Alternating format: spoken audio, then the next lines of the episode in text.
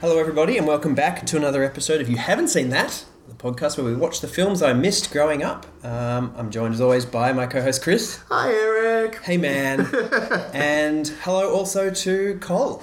Hi. Yeah, we got a guest on for this episode. Um, this because this was a big, big film for you, I believe. Uh, you, or you're a, you're a big cheerleader for this one. Yes, I am a big cheerleader for this one. Ah, I, I loved it as a kid, and I still champion it now. And that film is. Blair Witch Project.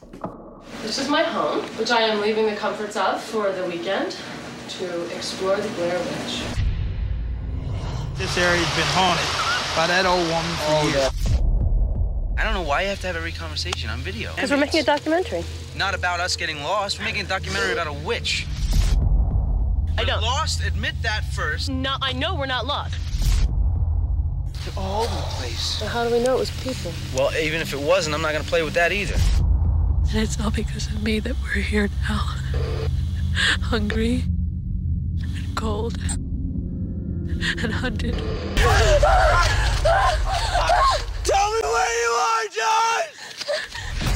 Yeah. So this is what I'm actually kind of shocked you haven't seen, Eric. I yeah, because I've seen majority of horrors that matter and a lot that don't. Mm. Um, That's a very kind and diplomatic way to put it. Not naming names, but I'm looking at you, Ghosts of Mars.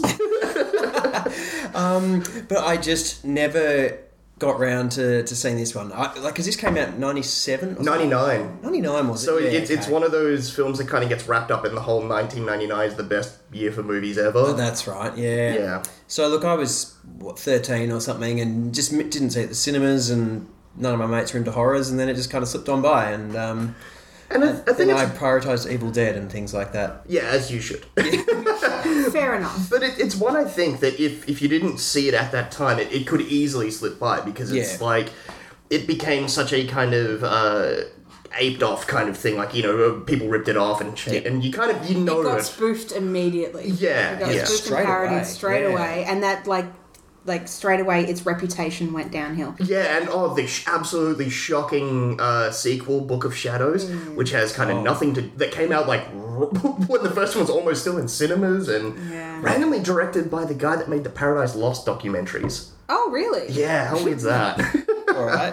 Yeah, Hmm. yeah. There is like a very specific period of time where you kind of need. There was a little golden age you needed to have seen this. in, Yeah. Yeah. When there was the you know the hype and the marketing Yeah. around it, and I think if you saw it too late, I reckon some of that would have been lost. Yeah, yeah, and that, I, I feel we'll end up getting into that whole hype and marketing Yes, stuff after we've yes. watched the film and things. But um, I'm guessing it's one you kind of know what, Yeah, it, what it's, so it's- about. I think it's like what three teens, isn't it? In the woods, go to film a documentary for college or something like that, looking for the rumored Blair Witch or looking into that kind of thing, and then it's all handheld, and the budget was tiny, and um, and then there was kind of almost a guerrilla marketing kind of thing around the time, I think, Mm-hmm. from memory, and um, like a lot of horror movies, it drew a lot of people in, and then based on p- fairly original delivery style and tiny budget, people were like, yeah, well done. yeah, pr- pretty much. Yeah, This is- yeah, it's one of those ones where like everyone knows the plot of this, so Yeah. it's not like surprise. Yeah.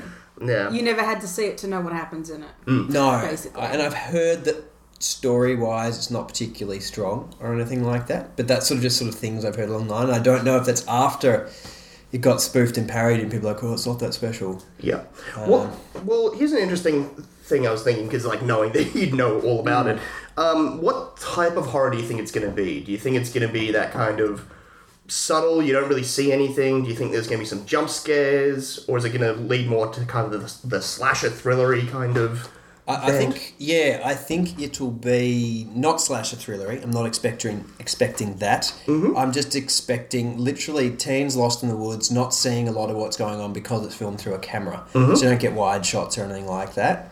And maybe one or two little jump scares here and there. Yep. and like sounds off to the distance and all that kind of stuff. Yeah, so The kind of- cramped viewpoint because of the handheld. Yeah, yeah, and especially like um, I think the film is actually set in like 1994 as well, so it's like even more so like the Yeah. crappy yeah, prosumer it is. cameras. Yeah. It was So- meant to have happened like six years earlier or something. Yeah, so hmm. So Cole, did you watch it a lot or a few times growing up, or Uh, no, it was more about the impact of when I saw it because I, like Chris, grew up on Well, you didn't grow up on horror films specifically, but you saw, you were allowed to watch horror films. from a Yeah, young yeah. Age. Oh, I saw my fair share. Yeah. Yeah, as like my older sister was a horror fanatic. Yeah. So You just got exposed. all yeah, exactly. So all horror genres that came out, we were exposed to these. And when this came out, I just saw it at the saw it at the cinemas with my brothers. We were what fourteen Yep. at the time, in the golden age of mystery surrounding them. Yeah.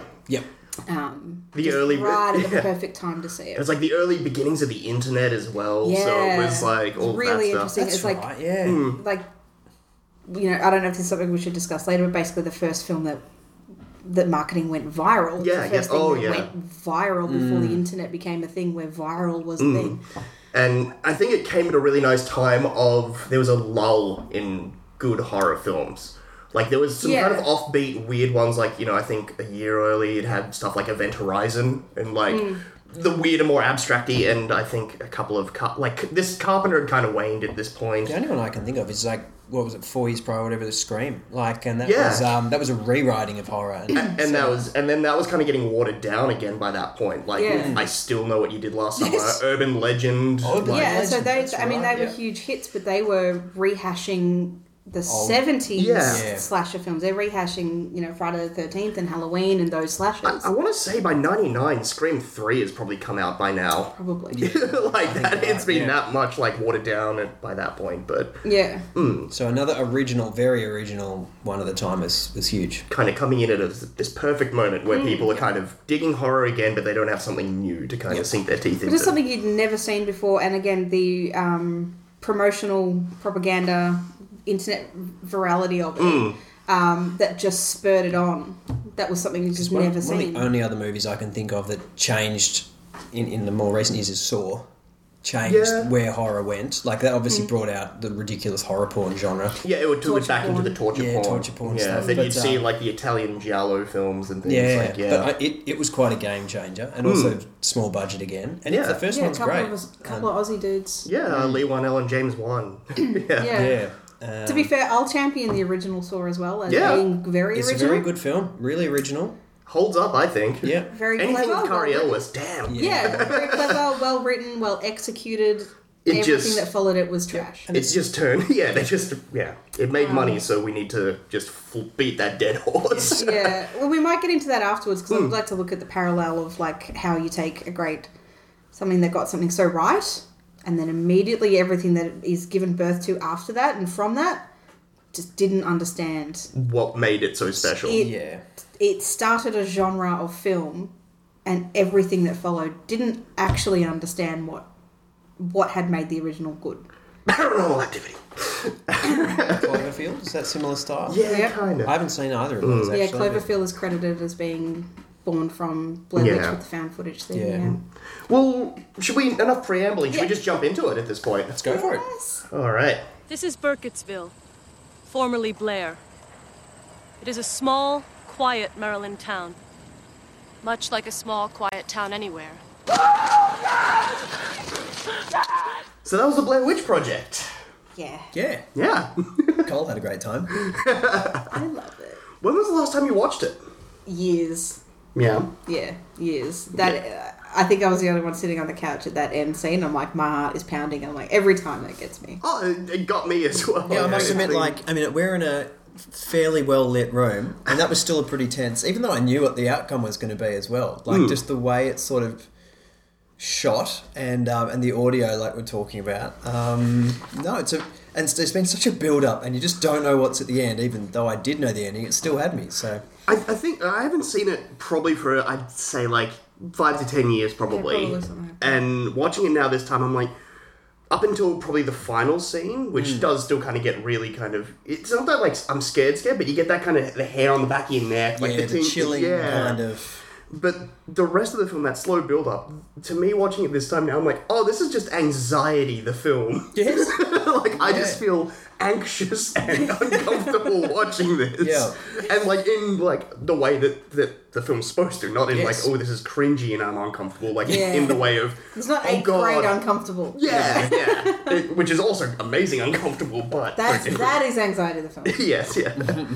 um But yeah, uh, I guess wh- how do we want to tackle this one? Yeah, Eric look, first. um, that is a really yeah, that is a really good film. Like, I think um, if I reflected on it, I, I know I remember at the time a lot of people went to see it based on the hype and came out like, yeah, it's not that scary, and yeah, compared to maybe just like a slasher film, you don't get Traditional some your horror. traditional horror, you don't get the jump scares. Hmm. But in terms of like just construction and build up, that's really well done. Yeah. that film. Um, well, they shot it in only eight days. on what was the budget? You got to tell us. Uh, yeah, yeah, I'll, I'll jump in now. Uh, 60 It was 60,000. 60, yeah. And apparently, um, after because they only shot it in eight days, they went and took that um, so essentially Heather's camera, the RCA camera that they're using, Hmm. uh, they took that back to Best Buy to get the thirty day like money Well to help done. kind of contribute a couple hundred bucks back into the budget. And, Wow. But yeah, I think it's it was something like um, it took eight days to shoot and eight months to edit. Yeah, because Yes. I had 20 hours of film. to get Yeah, and it down was to. um, just the writer directors um, E- Eduardo Sanchez and Daniel Merrick, I want to say, like the Yeah, I think that. um, the yeah, the two of them just like, all right, let's settle in and do it. Like, Yep. cut this now. Yeah. It was really well edited too. Yeah. Yeah. Like, To whi- and the fact that it's whittled down from 20 hours of footage to a tight hour 20 minutes. like, they Yeah. didn't go, let's do two hours worth. They're like, Hmm. no, we don't have two hours worth of engrossing material. And that was the thing I noticed. Sorry, sorry. Um, we just don't need to tell that long story. Hmm. And that was the thing I noticed this time. It was all of a sudden, I was like, oh god, what, like Josh is gone now. We're at the house. Like this thing moves. Yeah. like it's not.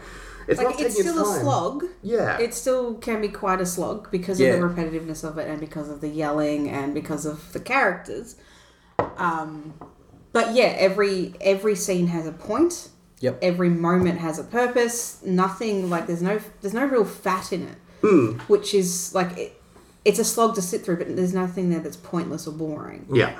Um, and you got to give it credit for that. The edit, like editing alone. One thing I noticed this time that I'd never picked up on before is everything is set up and paid off. Yeah. Everything is set up and paid off d- down to the tiniest little things. Setting up Mike with the map, for example, that that he's the one that can't read it, for example. Just little things like that. Everything is set up and everything is paid off. And to have done that on what is essentially a um, improv script Yeah. Yeah. Yes. Well, I mean, to do that is amazing. that's the big takeaway um, watching it again really like from a filmic kind of standpoint is the directors being so trusting of the actors to like it is essentially the actors who decided that visual style and how the film went Mm. Well, yeah, like, they were the photographers. like the, the the super infamous like the infamous like i so, i'm so sorry scene where heather's The kind booger of- shot. yeah the booger shot I'm scared to close my eyes. I'm scared to open them. she doesn't really know how to operate a camera, and it but it's such interesting, striking visuals Yeah. that it's purely by accident. and It's, it's so, like you said, it's on the poster. Yeah, Like, and it it's is like so the iconic. iconic, scene from Yeah. the movie. and for her, to- like because she doesn't have a viewfinder on that old camera, she can't see what her shot is setting up as, and yet she created such an interesting visual. Mm. It's pretty amazing. It's got that like perfect 50-50 kind of. Hmm. Yeah. The blank negative space, and it's like you can really read into that that that's like the darkness encroaching. Like if you wanted to Oh, You get really, really into that. into it. Fragment, the fragmenting of her mind that you only see Yeah. with her eyes. Yeah, it's like you could read, but it's like, nope, she just didn't know how to work a camera. but it's like, I'm But it sure. turned out beautifully. Yeah, yeah, it's pretty fantastic. Mm. On that note, I love that, that she didn't know how to use a camera. Uh, Just a tiny little bit of trivia. I love that um, Josh is quoted after many years afterwards as saying that the only reason he got the job is not because he passed the audition. He was the only one who knew how to use the camera. you knew how to operate a 16mm camera. yeah. So he's like, I, I can't really act, I, I, but I know how to use the camera. yeah, yeah, I'll hang out, I guess. Yeah. wonder if that's the same with Mike with the um the DAT recorder and Yeah. the sound equipment, maybe. Maybe. But, yeah. And that was a good uh, way to have include two cameras, a color and a black and white, of course, Mm-hmm. so different visual styles, and like the audio, only having audio attached to one of them, which you, they then united, like Cole, you were saying at the end, using um, the black and white camera, the 16 mil, but the audio Yeah, it's off from the, the, the other camera. yeah, this yeah. camera. Yeah, It's so good. I would it's just very clever.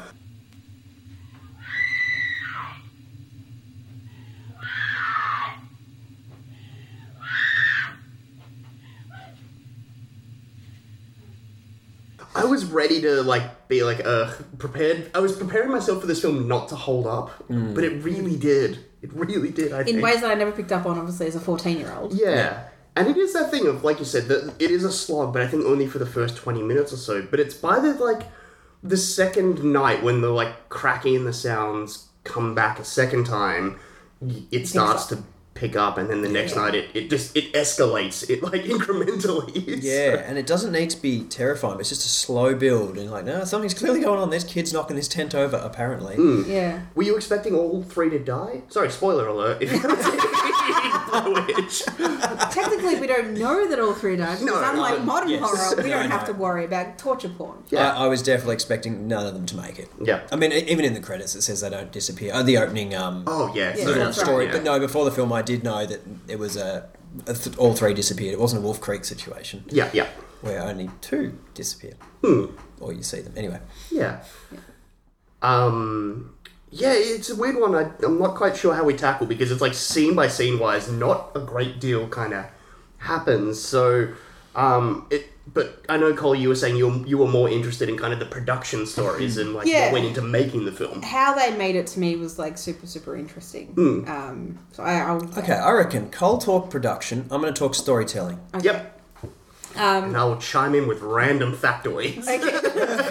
So this is what I remember from many, many years ago watching the the commentary on the on the original DVD, not Blu-ray, the DVD commentary I watched many years ago, and I found that incredibly interesting watching it scene by scene, having the filmmakers talk about how they did these things, mm-hmm. and it's essentially it's exactly what you see. It- it's it's in a completely improvised script. Yep. Um, so they have a, a loose, uh, the actors had a loose idea of what they were going out there to do Yep. and a plan of how they were going to tackle it, but not what was to be done, not what was going to happen, none of it. So these three characters or these three actors go out into the woods only knowing what th- their character knows, which is we're out here for two days to film this documentary. Oh, They like the actors know that obviously it's going to get worse than that, but what's going to happen? they don't. I don't think so. They, they do didn't know. know about the kids' noises. And, oh, and it was wow. apparently I correct me if I'm wrong, but it's every morning uh, the cast, the three cast would wake up and they would have uh, envelopes. As like this is what your character happens to you and your character today. So essentially, Mike would get one where it's you'd lost you, the map. you lost the map, Get ri- well, or kick the map. Yeah, yeah, ki- and then reveal it uh, when it When- hits a breaking point, yeah, and they would start to like drip feed like this is what you that's do today. very clever. Now, the other thing as well is that so while the, these three are camping in the woods, the production team, which was- I think wasn't many, it was like was maybe gonna ten to ask how twelve many were people. Oh, it was it was less than that, Less I than that. believe. Yeah. Um, they were camped out as well, but they always maintained a certain distance, so they had radio contact with them, Yep.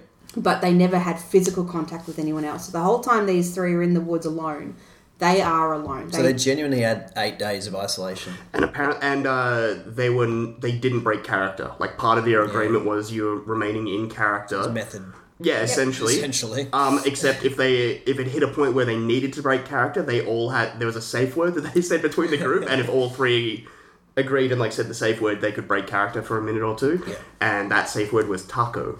oh, there you go. Here's Chris with his trivia. Exactly. Just imagine them out there screaming at each other and be something like like- taco, taco, taco. Oh. Just okay, just, uh, uh, like taco, taco. like I, my boots, my boots are wet. Like and the others are just laughing. Like no, you don't get a taco on this one. that's how that's how the boots, well, my boots are wet scene came about. Oh, it so I'm was, just- yeah. Like, all we're trying to do is be cool with Well, I find it very cool that I get laughed at because my shoes are wet for the rest of the day. I find that fucking hilarious. Heather. Dude, all our shoes are wet. We were laughing at the situation. the other thing that's like really realistic about it as well is like I was commenting Mm. during it that um like how hard it would be for them to go without cigarettes. Their cigarettes were taken off them. Mm. Oh, they did genuinely. They generally had their cigarettes taken off them. And apparently food as well. They would slowly give them less and less supplies Oh, and food jeez. to kind of create animosity and kind of discomfort.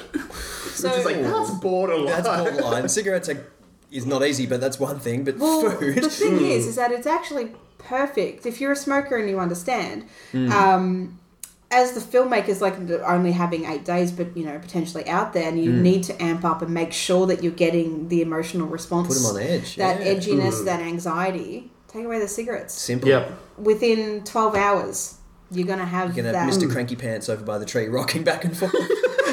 Which I think can probably account for that sort of middle chunk where they're just screaming at each other so much. Yeah. I think that's like Mm. your first, because your first two days without cigarettes are the worst. the irritability is a little. Yeah. Yeah. And, and I was thinking early on, like when it's raining for the first couple of days and it's so cold, I'm like, why did they shoot this in October? and I'm like, oh, yes, method acting. yeah. Um, so I think it's I think it's genius that they did that. That- like everything they found in the woods, those rocks, the Mm. stick figures hanging up, everything that happened to them at night.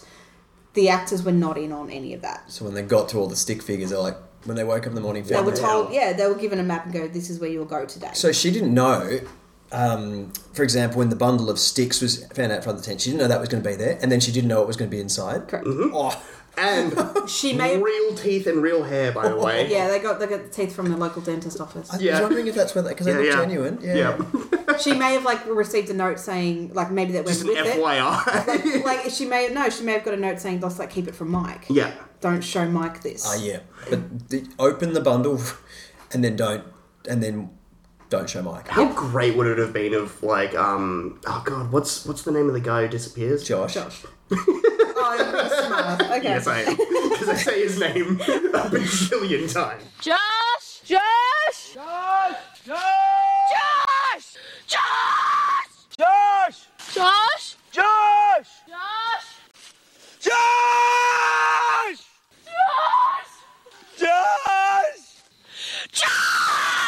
God damn. It's like Poltergeist and Carol Ann. Yeah, exactly. You never forget that name. um, like him wake, like essentially being given the note in the morning of, in the middle of the night, you have to Yes. sneak out. Like how? Pretend like, you're going to the bathroom or something, then just don't come back. Yeah, like that would have and that been. was him those two other nights. That was him yelling from off in the Off- woods. So he off with joined the, other production camp. crew. Oh my god. And they, in the middle of the night, they had him out there Yelling, yelling, and screaming. and screaming. And to disorient at night, they had um, they you know how they uh, I think it's Heather keeps saying that the sound seems like it's coming from all around us. Mm. They were situated in a 360 around them with different boom boxes, like playing different Noises. noises and crackings of sticks and Oh my gosh. Yeah.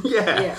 It's like a, it's one of those things where like in hindsight, I'm like, man, these guys should have gotten like a best director nomination. Like they went like an Yeah. extra mile to create something weird and different that hadn't been kind of seen before. I know, I know, Cannibal Holocaust and Eh. Man Bites Dog and you know found footage Mm. and documentary had been done It, before. technically, it's not the first of its kind, but it broke the ground yes. as being the first of its kind. Exactly. It, it got attention for it yeah. when nobody else did. But it's always that asterisk Cannibal Holocaust and Yes. meh, meh, meh. but Um, and so all the interviews with the townsfolk at the start. now, obviously, they were scripted up. and Um, yes, this. they are planted actors, I believe, but the Some real townsfolk. Yeah, but but they who they teed up and said like you know here's some- your script and stuff. um, Yeah, Mm-hmm. I thought the um, crazy old lady was great. M- Old Margot Kidder. Yeah. wow. That's the name of the woman's baby. Come on. no, no, no, no, I was joking in the film that she looks like crazy, like if Margot Kidder was like Oh. an old lady and equally as crazy. like anorexic Margot Kidder. Yeah. No, Mary Brown, I think was Yeah. the character's Yeah. name. It, it was like a woman, only on her arm, on her hands and everything. It was like here, like a real dark, almost black hair, like like a horse. Like fur? Yeah, like a fur, like horse fur. yeah, I thought she was just the way she told her story. And um, I think Tom was commenting during about how it's just very visual description, but immediately, like, that's good visual description. Well, it's it's kind of it works so well in the film that you never see anything. No. I was wondering if maybe towards the end there might be a flash between the trees or something. Yeah. Maybe there would be some motion of There was meant to be there was meant to be in that the famous like what the hell is that like scene when they flee the tent that running after scene. it's been sh- Yes. shaken. Oh she was supposed to pan the camera over and see like a ghostly white image or something, but she didn't know how to operate the camera. like, and She didn't. didn't get the pan across. Yeah. Yep. There was who was it like one of their producers. I think it was one of the directors was like standing on stilts or something in like a He white was dressed cloak or in something. um, full white with white stockings, white um, pants, and a white ski mask, yeah, chasing them in the woods. And when she she you hear a yell, "What the f is that?" Yeah. You see her sort of looking that way, but she never turns the camera, so they never actually catch that. And they planned it so well that he was like, you know, this white silhouette thing because knowing that the light on the camera and how that would affect the film, it would only have the silhouette and be this Yeah. uh, weird, obscure Hmm. figure thing. So And it's like, thank God they didn't catch it. I know. You got the, you got the Jaws effect. Yeah. Who knows what it was? totally. Yeah. Your imagination is way scarier. Mm. And did they know what the house was going to be like at the end? I was wondering that myself because Because- that's dangerous. Possibly if it's just here's an abandoned house, wander through. I doubt that. I suspect they that may be a location that they would have, should have. I assume. gone for a walk Gone. through. So- Maybe before the paintings were added and things like that. Yeah, but to like add the, whole creepy factor. the way that Mike runs up and down the stairs and everything, it's so like he's got to know what's going on. yeah. He's- if- he's if there's confident. a loose nail or something somewhere, Yeah, like- yeah, he is aware of that confident. They all are. Mm. They, they they would have to be. And that last scene in the in the basement, you'd have to know your cues for that, yeah, yeah. just to not break the camera. Well, apparently that was like there was a way bigger ending originally Hmm. planned. Um, I was gonna say this for later. It's like one of my alt- uh, I don't have alternate casting, but I have alternate ending. Um, they had like a way bigger thing originally planned, but they ran out of money, so they were like, "Nah, we're just gonna do this." Like the thing with the house and Mike in the corner. And apparently, it's it really scared test audiences, but they were also like, "Huh." Yeah. Uh, Like, why is he in the corner? so they went back, and so um, when it was bought by what company? Lionsgate. There we go. They were like, you need to kind of make this a little bit clearer or go back and reshoot the ending. And they went, like, one of the proposed endings was she would come down and Mike would be, like, on a stick figure crucifix or, like, slashed Oh. open or, like, hung from a noose and, like, all of these different. Something matching, perhaps. some Yeah. Figure. And apparently they shot all of those and they were just like, no, no, we just like. In what- the end, they went with the original. But but added the they guy at the added the start. talking head at the beginning where the guy says, "Rest in par." The serial killer would make one of the kids stand in the corner. What he did is he took uh, the kids down in the basement by twos and he made one face into the corner Really? and then he would kill the other one. And then when he's done with that, he grabbed the one out of the corner and killed that one too. So that's all. And all if you, set up and paid off. and Love it. n- because I knew that, I like looked and you're like, yeah, that's very clearly shot in Cal- like that's a California street sign. like, like that guy, like everyone else is like cloudy and overcast, like Yeah. October It's- in Maryland, and then there's like blue sky, and so you're like, that's California. Yeah, This is done literally outside the studio. yeah, pretty much. um, but that like perfect though, I, and Hmm. I, and I love that the major studio who bought it ended up, and they would never do that today. Mm-hmm. That they ended up going and like, let's shoot the most dramatic, crazy, visually gory endings, but Cut and it. then and then go, no, no, It- the it- simple one is best. it worked. um, but that leads me to the whole mythology question of okay, Rest in Par versus like Blair Witch. Like where where does it kind Where's the reality sit? yeah yeah where does it end up like at the end because you've got the whole hauntings and like the, Mm. the they're out there for the Blair Witch stuff and then there's the stories of the serial killer There's and the then Rust and Power as well. yeah, and then at the end it's Mike standing in the corner like the serial killer so kind of where where are we at like I think Well, he so the the story goes with the serial killer is he would take two kids at once and make one stand in the corner facing away, wouldn't he? Mm-hmm. yeah Because he didn't want to be watched. So that fits in with. But then why is Mike standing if we'd seen him drop the camera earlier? Hmm. or he would have been like grabbed or like so, like I yeah so. Your question though is that is are we taught?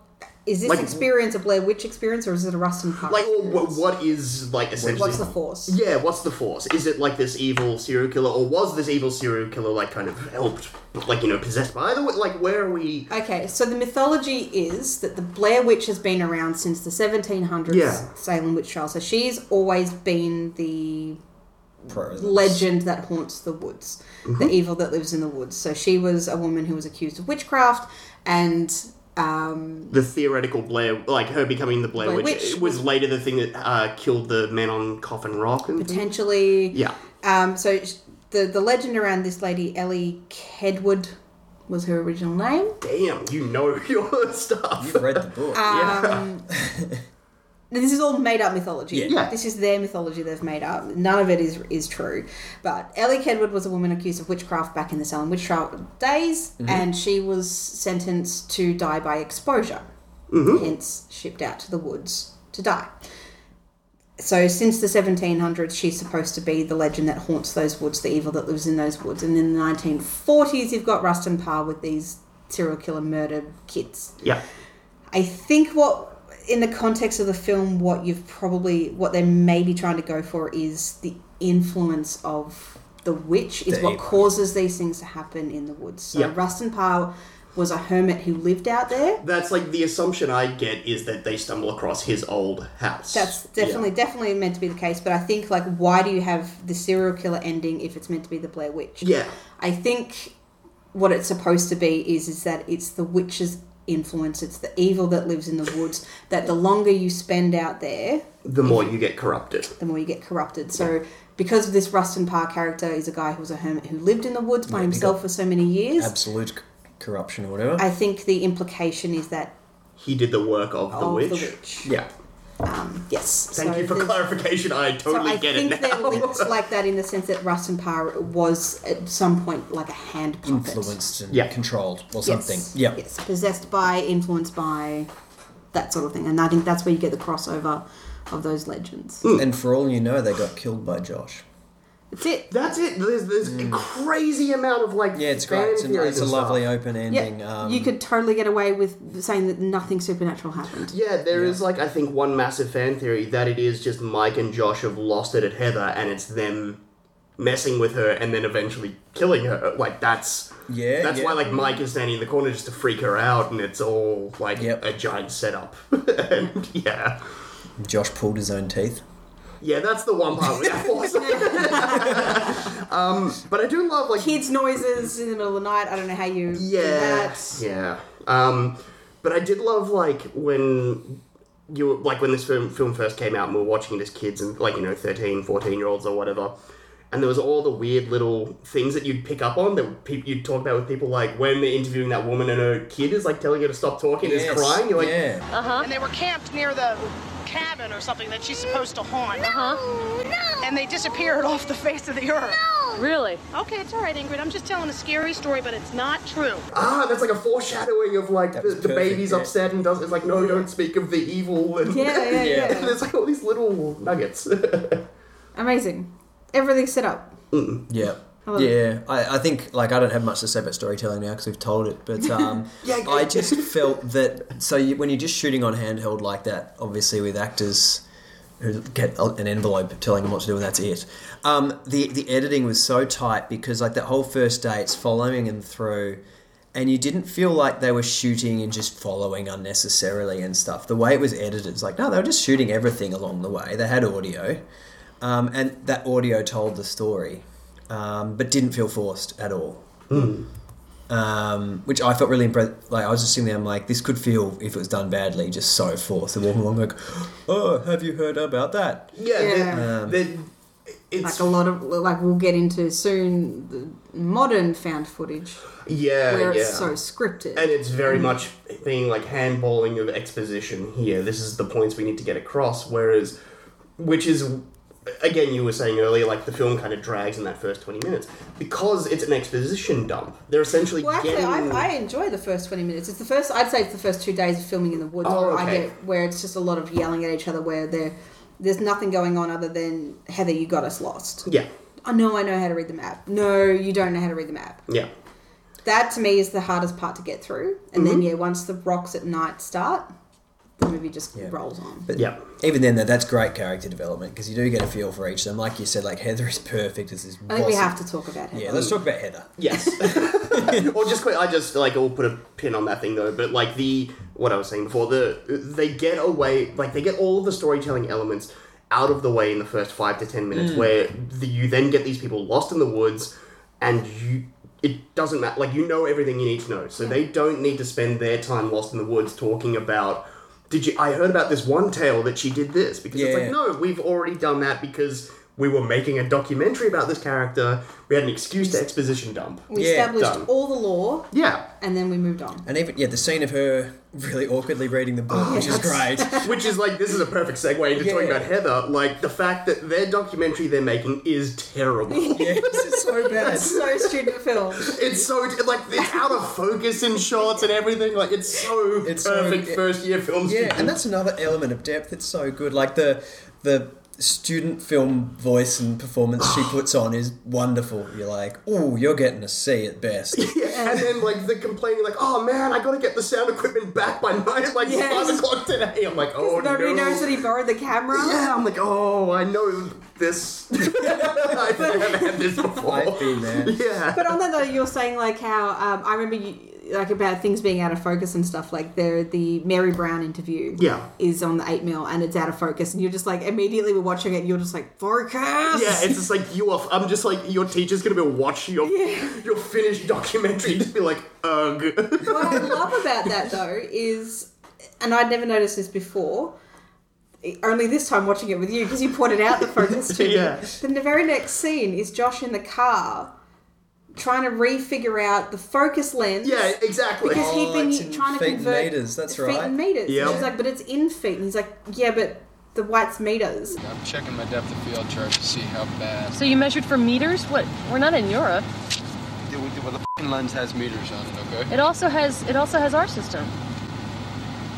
Nah, it had meters on it. Look,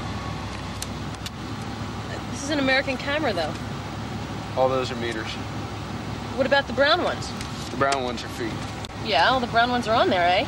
Yeah, so he didn't know how to. He didn't know how to use the camera. It's film student in the film. I love it. Everything Mm. works. Nothing's for no reason. And it- those little things break apart and make you not notice the exposition style stuff. Yeah. Because after that book reading, they talk about, she's like, oh, uh, we're losing the light, but you know, can always use the shot without me in it and then use my audio because I've already read the whole thing anyway. Yeah. Um, so you're sort of distracted from the fact that you kind of just got a whole, whole bunch of story out You've of just it. absorbed all the yeah. you've absorbed all the information you needed, and then we're just like, all right, let's get lost. Yeah, yeah. Because at that point, the, the lore and the legend isn't really what you're watching. You're watching more a making of documentary at that Yeah. point. And Yeah. all of these little bits are s- subsequent. Yeah. And it's not till much later on that all of these things that you were told And start not- to become more important again. like you said earlier, set up and pay off. Hmm. And it's not like an obvious. What I like too is it's just a very linear story. It doesn't have you know your one two three act sort of thing. It doesn't Mm. have a conflict resolution arc or anything like that. It's just like down the slope we go at a very consistent pace. the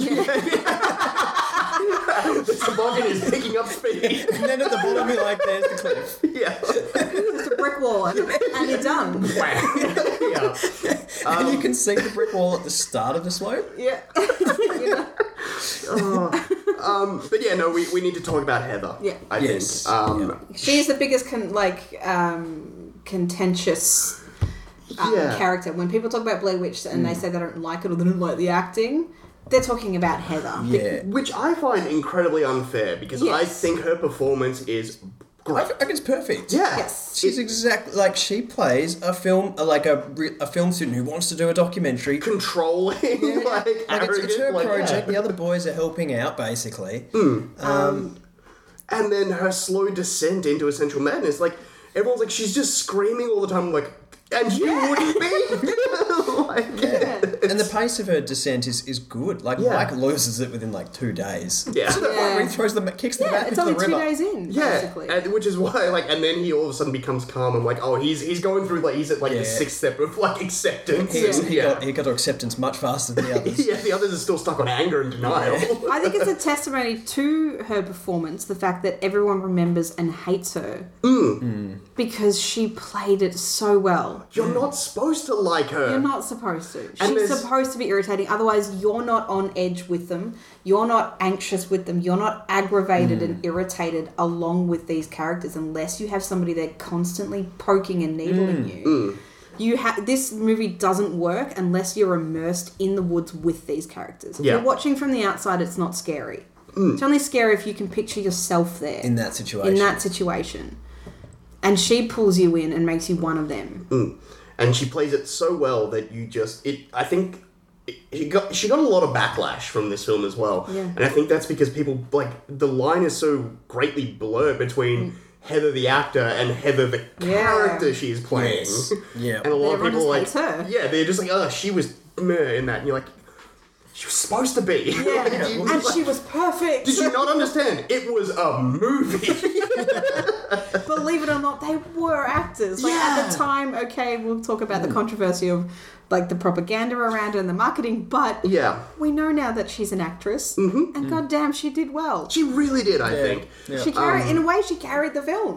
You can see that Josh was not the greatest of actors, but I think he he's one of the str- he's the strongest of character in terms of like he never goes he's consistent. His personality, consistent. Yeah, yeah. his Pers- personality comes through very clearly, and he's consistent.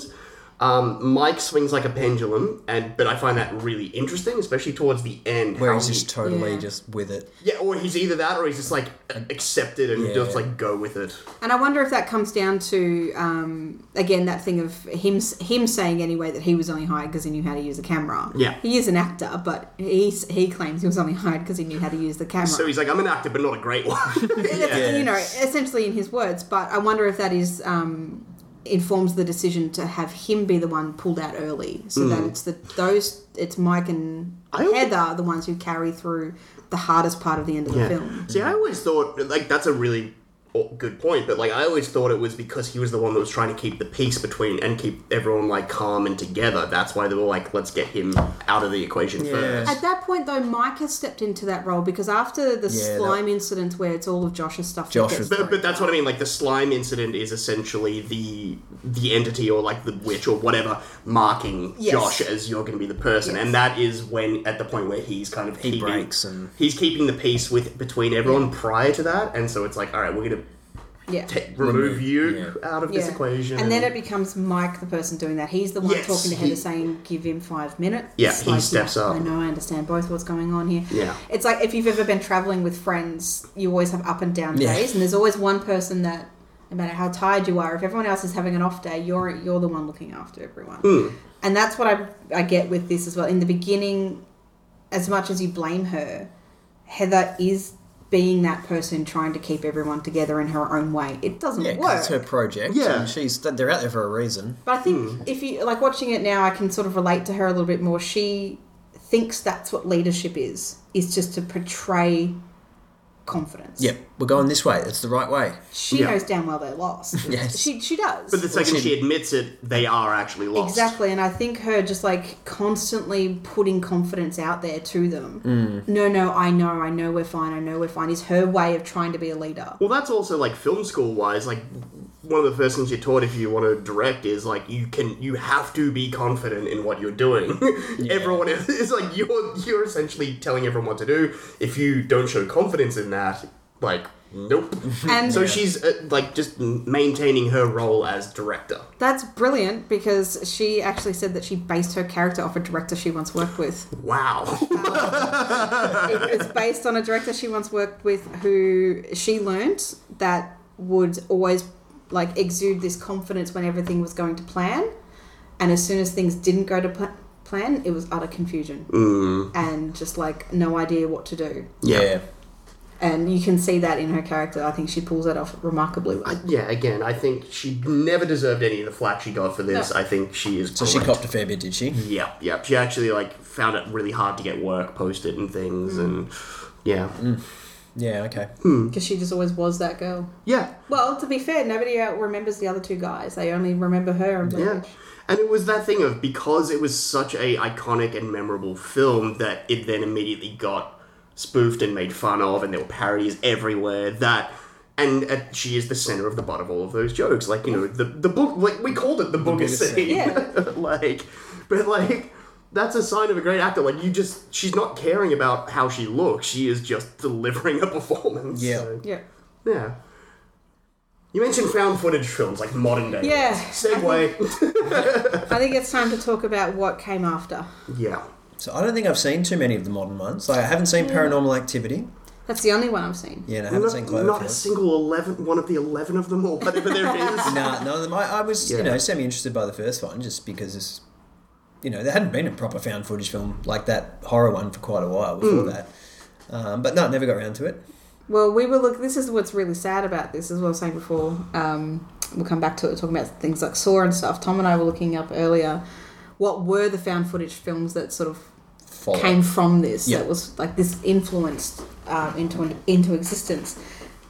and not a one. There's probably twenty to twenty-five on the list, and not a one of them are any good. Mm. They're all just trash. And Unfriended. Tom's chimed in with unfriended. Tom's Things like insisting that. we talk about unfriended. Oh no.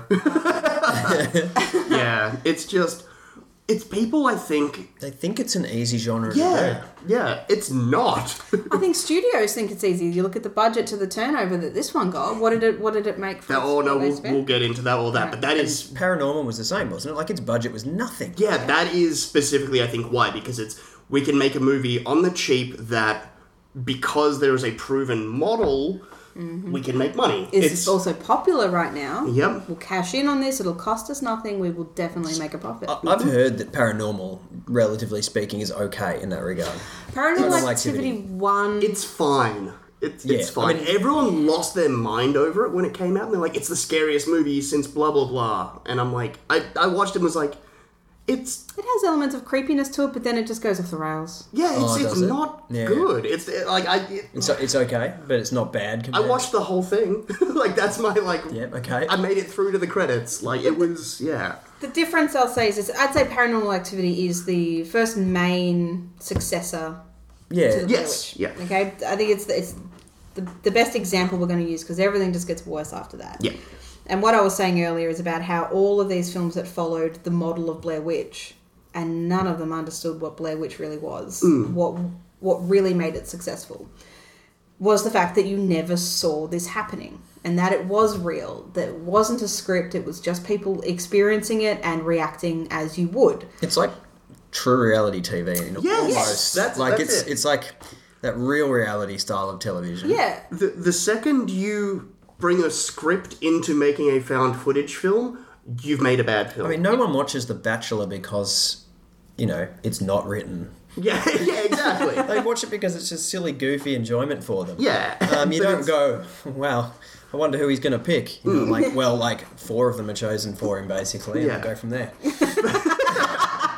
Who gets the rose? Um, that's how those all those things work. Yeah, but this film, Blair Witch, works well because it is just there is no script. It is just people acting and reacting, Yeah. not Real knowing. dialogue. Yeah, real dialogue. Whereas they're not like, okay, I know I have to hit my mark here. I have to say this line. I have to say this line.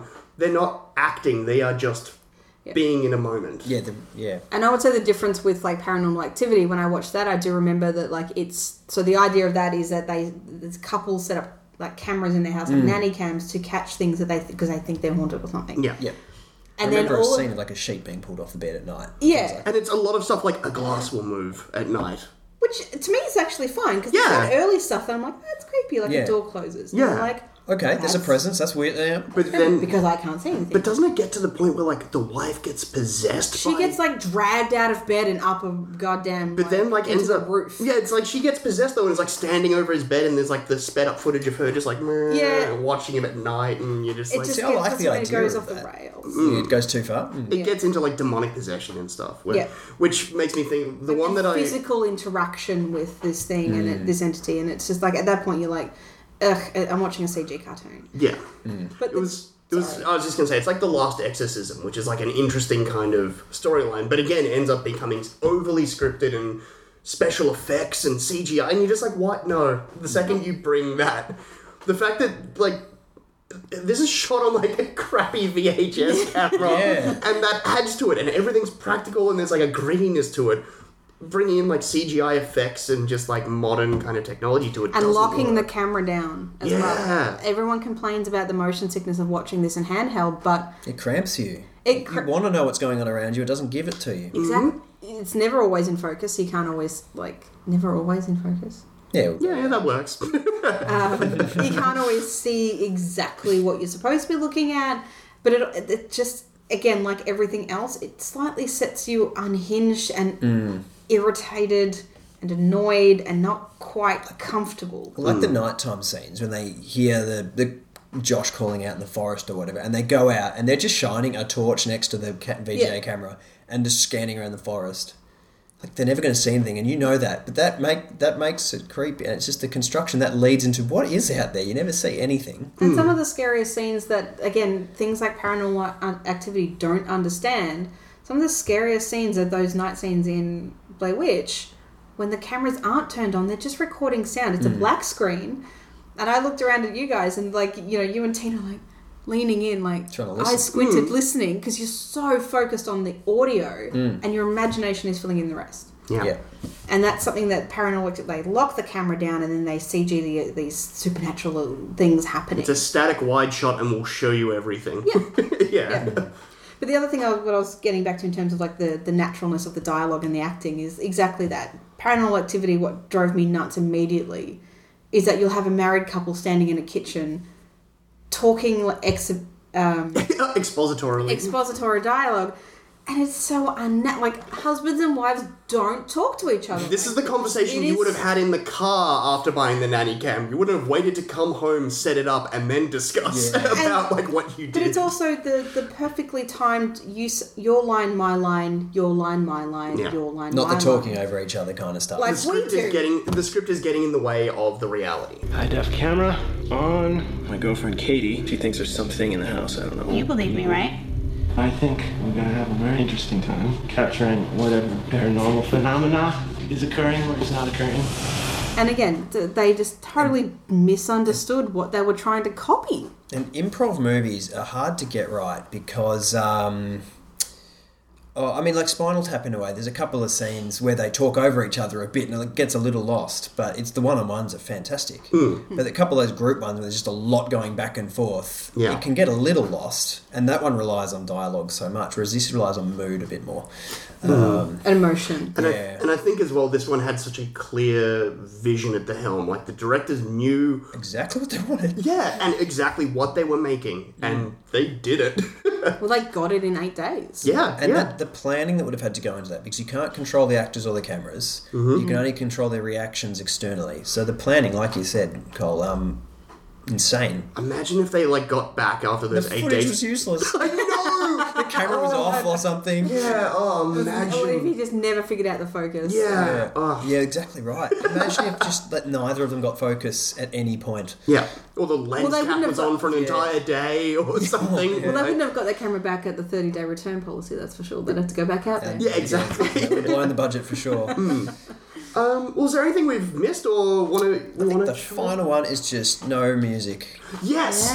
Because Um, horror movies and horror scores are fantastic, Mm-hmm. and um, like Suspiria and things like that. When you have a wonderful score or tubular bells and The Exorcist and stuff, um, no music. So there's no like music can make you cry and laugh and anything. This is there's nothing. So it no just jump takes scares. no jump And scares. no jump scare stings. Yeah. no. Oh my god, has anyone watched the um they because they did a new Blair Witch like t- a year or two years Oh, ago? they They did did a a modern one. remake. Yeah. Yeah. Was and it a remake or a reboot? It's a reboot and it's essentially the story is uh, the you know in the reality of the film the footage has been found and everyone thinks it's a hoax and Heather's younger brother is Oh, like he's I'm now gonna grown go up, I'm gonna prove it's real and gets a group of friends to go out and find out what happened and then same thing same thing but it's also you see the Blair Witch and it's this giant monster and you're like what oh, okay cool CGI like a long face like like I don't care for this at all. I And we're don't not even care. talking about the actual Blair Witch sequel, Book of Shadows. No, no, we're talking about it's this new one c- doing like all reboots do. It's called Blair Witch. Clever. it's like Predator, Predators, like the Predator. Like, god damn it. Again, continually like to trying to copy and emulate something they just never understood. Exactly. Yeah, and it's just it, it was lightning in a bottle. Yeah. and that and it just worked and it's great. Let it be. Well, it's easy money. Yeah. Like franchise money, like it's easy money. Yeah. I mean, why else would you remake The Lion King again? and then you know what's going to happen in uh, 10, 15 years. They'll make it time. again. But cartoon. I know. but this time Matthew Broderick will play the bus. like it's come full circle. Circle of life. oh dear. Zing. So yeah, like it's easy, easy cash. Yeah. But what's so upsetting about it is that, like, imagine if Blair Witch had spawned the appropriate response from filmmakers, which is to go, "Oh, I get it. I see what they did.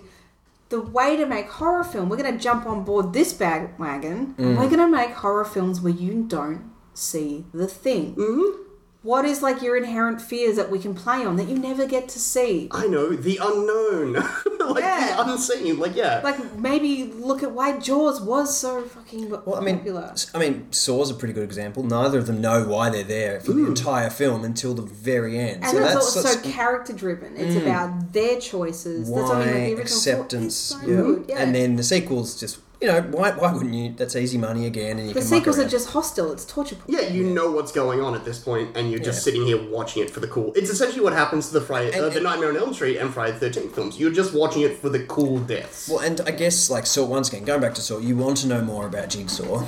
Well, some people do. They Hmm. would like Yeah. to know more about his origin and, his that's- motivations. And that's fair enough. yeah, but that's about it from a storytelling point of view. Otherwise, it's just murder. Yeah, I think I think after the first Saw, there's if you're going to do anything with it, yeah, you would explore Jigsaw a little bit. Yeah. But once that story is told, it's told. Yeah, but anything else you do is just the Good- same horror, situation. horror Yeah. is always cheap to make. Yes, and it- there's always a built-in audience that will go and Always see go. it. Horror Yeah. films, uh, yeah, yeah, they're magic that way. They're Just like instr- interesting deaths. Yeah. But that's right, like that. I totally appreciate that. Like I've watched like uh, the, the Final Destination films. I've watched all Oh my of them because they are so fun Creative. and interesting and creative. I've only ever seen uh, I saw the original, but I saw the one that Tom made me watch. Just Oh, the one set to the Wii Wii sports music. Oh. the Wii menu music, and that's brilliant though. I- If if you're listening to this, like please go to YouTube and look up Final Destination Wii music, and it's just the best. Because Final Destination is like, how could we Rube Goldberg this? like that's Yeah. They're like, okay, let's okay. Yeah, what's okay. it? I don't know whether you start at the finish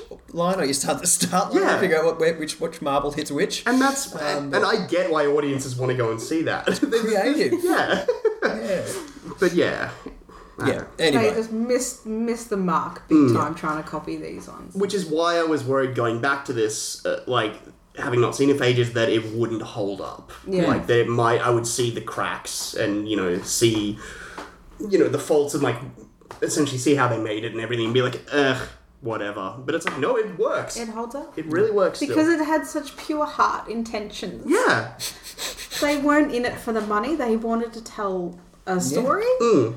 Like I think um the reasons the the two filmmakers made it was because they uh apparently they were quoted as saying that they discovered that they found documentaries about supernatural phenomena more scary than traditional horror film. I yeah, I get Mm. and that. so they wanted to make something that merged that. It's a bit like true crime, isn't it? Yes. Like that's why people uh, like true crime because That's why it's everyone real. watched Forensic Files instead of like a, just the next generic serial killer film Mm. that comes out. I will. I continue to still watch Forensic Files Yeah. uh, to this day, rather than watch the CSI. Yeah, exactly. I don't want to see the scripted.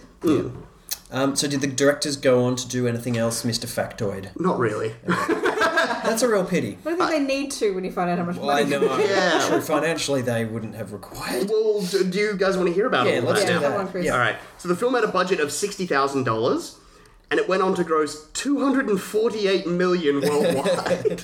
It's amazing. uh, the film was is in the Guinness Book of World Records for the top budget to box office ratio for a mainstream film, with a ratio of uh, one dollar spent earned them ten thousand nine hundred and thirty-one dollars. Them odds. so that's a good return. Uh, despite all of that, it was only the 14th highest grossing film of 1999. Wow. Uh, number one being Star Wars Episode 1. Oh, yeah, of course. And then you've got also like The Matrix and. Yeah. Or like, you know, 99. Gladiator as well. Was that then too? I think so, yeah. Like, 99 was a massive year American for film. Beauty. Yep. So, yeah. Yeah, I was alive for these years. Uh, the film won the Award of the Youth for Foreign Film at the 1999 Cannes Film Festival, where it was also nominated for the CICAE E Award and the Golden Camera. It won the Independent Spirit Award for Best First Feature under fif- uh, $500,000, and it also won a Razzie for Worst Actress Oh. and was nominated for Worst Picture. Get lost, Razzies. I, I hate I'm the with you now, Razzies Chris. so much. Like, Yeah. they just do it because they're like, "Huh, she had snot. bleh." She yelled a lot. It's fair enough to pick on Catwoman, I think. Oh yeah, there are films that warrant them, but like the Razzies so often are just get it. Yeah. What's popular and how can we tear it down? And how can we rag on it? And I just hate it. And yeah, I don't like the idea of giving an award for something that's like, let's laugh at something for where people tried. it's mean. Yeah, I mean, if it's Adam Sandler taking five hundred million dollars and making trash, So and going off, and so he and his friends can have a Hawaiian I was gonna say, holiday. you can make fun of that because they're still winning. Yeah. Whereas like this, like you know, this was a s- small indie, low budget film, and Yeah. like you know, I think she did was great. It's almost a. I mean, in this regard, it's almost a silent little congratulations. You nailed it. Yeah. There's like a yeah. I feel there's a difference between Paul Verhoeven going and accepting his Razzie for Showgirl versus what happened to Heather Donahue here being like winning. I don't think that's fair. Like she was great in this film. Again, people only hate her because she played her character so well. Exactly. They confused the actress with the character, hmm and that's only testimony to what how well she did. Yeah. Hmm. Good on you, Heather. You got a fanning. We love you. um, well, I guess unless we've got anything else, that'll probably wrap us up. Um, Get to the the final thing of Eric. As a kid, what do you think you would have Would thought? have scared the pants off me. Yep. I didn't watch horror movies at that stage because I was the, I was the eldest and like my family, like as you know, uh, weren't horror movie people. So it wasn't until later. So it would have terrified me, I'm sure. Mm-hmm. Yeah. And I would definitely wouldn't have appreciated the construction, whereas now um, I can appreciate it on every level. It didn't scare me in the slightest. Um, but you can sit there and be like, that was a really and a really gripping final scene. Yeah. And just like construction from start to finish, and then talking about the like production side of things as well. Mm. That's an extremely well done film. This film did for camping in the woods what Jaws did for swimming at the beach. Yeah. A Yeah. lot of people didn't want to do it for Do a you, while. do you write taglines? it's, that's like a full-on poster. Do you think I could get a job? Yeah, possibly. Just for Blair Witch and nobody wants to think that. You're Twenty years too late. Just keep writing tag taglines for Blair Witch. Hmm. But yeah, that, I mean that's the thing. Twenty. This film is now twenty years old this year. Mhm. I think it holds up brilliantly. It's one where I will probably go back and rewatch it uh, several more times in my lifetime. I think. Yeah. Yep. Mm. If you haven't seen it, if you're too young to see it, I'd say do a little bit of research into um, like the initial website and all the law I mythology. think they're all stuff still around up. Yeah. It. Um, learn a bit about the context it came out in, and go see it. Yeah. Yeah, definitely. Well, on that note, I think it's time to pick uh, our, our next film. We've only got two left. Two, isn't it? Yeah. Yep. Okie doke. Let's pull one out. All right. So, two left. What's it gonna be? the complete opposite. An American Tale. Oh, five Yeah. Beautiful. Lovely. Good. Yep. No. I, this will be funny. I'm pretty certain I haven't seen it, but it's that kind of one that maybe I watched when I was like six or something. Oh yeah, and there's so much references. Like there's an Yeah. entire community episode. Yes. Kind of. I finally understand that completely. Yeah, yeah. Um, so no, great. And this would be a very different film. That'll be good. Um, well, I guess tune in in a fortnight's time for an American Tale. Otherwise, uh, thanks for listening, everyone, and thanks Cole for joining us. No worries, I loved it. Yeah. Yeah, thank you very much. Your knowledge was astounding and really helpful. Yeah. uh, well, for this episode, we get the Blair Witch. Uh, thanks for listening. I'm Chris. I'm Eric. I'm Cole. We'll catch you next time. Please rewind this cassette before returning it to your video library.